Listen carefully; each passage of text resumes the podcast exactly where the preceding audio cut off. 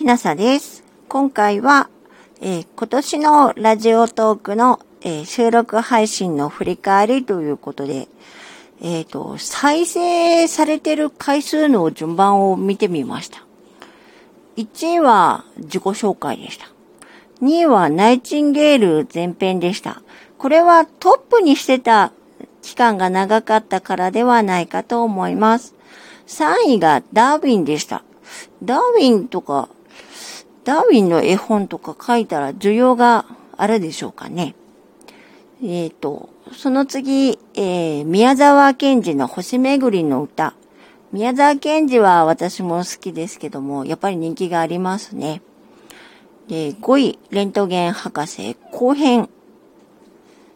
なんか前編よりも後編の方が再生回数が多かったです。で、6位、ちょっと意外だったのが、味の素発明の動機、池田菊内なんですが、これが、あの、古文で、原文でそのまま読んだものの方が再生回数が多くって、あの、現代語訳も作ったんですって収録しているんですけれども、原文の方が収録、えっ、ー、と、再生回数多かったです。から、相対性理論前編、アインシュタイン、石原淳さんの書かれたものですが、アインシュタインのものをいくつか収録してるんですけれども、これどれも再生回数が多いです。アインシュタインの絵本作ったら需要があるでしょうかね。それからナイチンゲール後半、ガリレオ・ガリレイ後半、前編より後後編の方が再生回数多いですね。その次にレントゲン博士前編。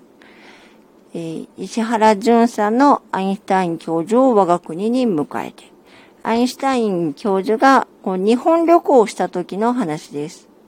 なかなか面白いですよ。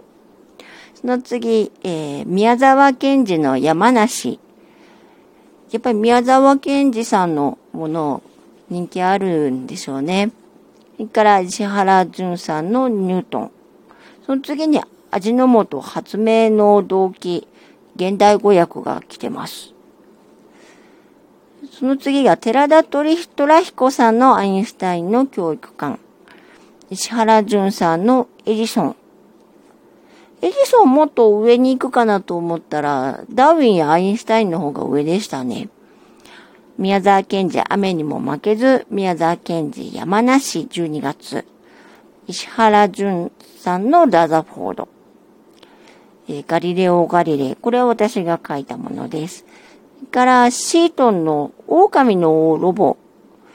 えっ、ー、と、ダーウィンがやっぱり上位に来てるので、動物に興味のある方が結構いらっしゃるんでしょうかね。えー、石原淳さんのキュリー夫人。芥川龍之介の桃太郎。これはママ友にえー、進めたことによると思います。の次が幾何学の魔人アルキメデス。正多角形で円周率に挑む。これは私が書いたものです。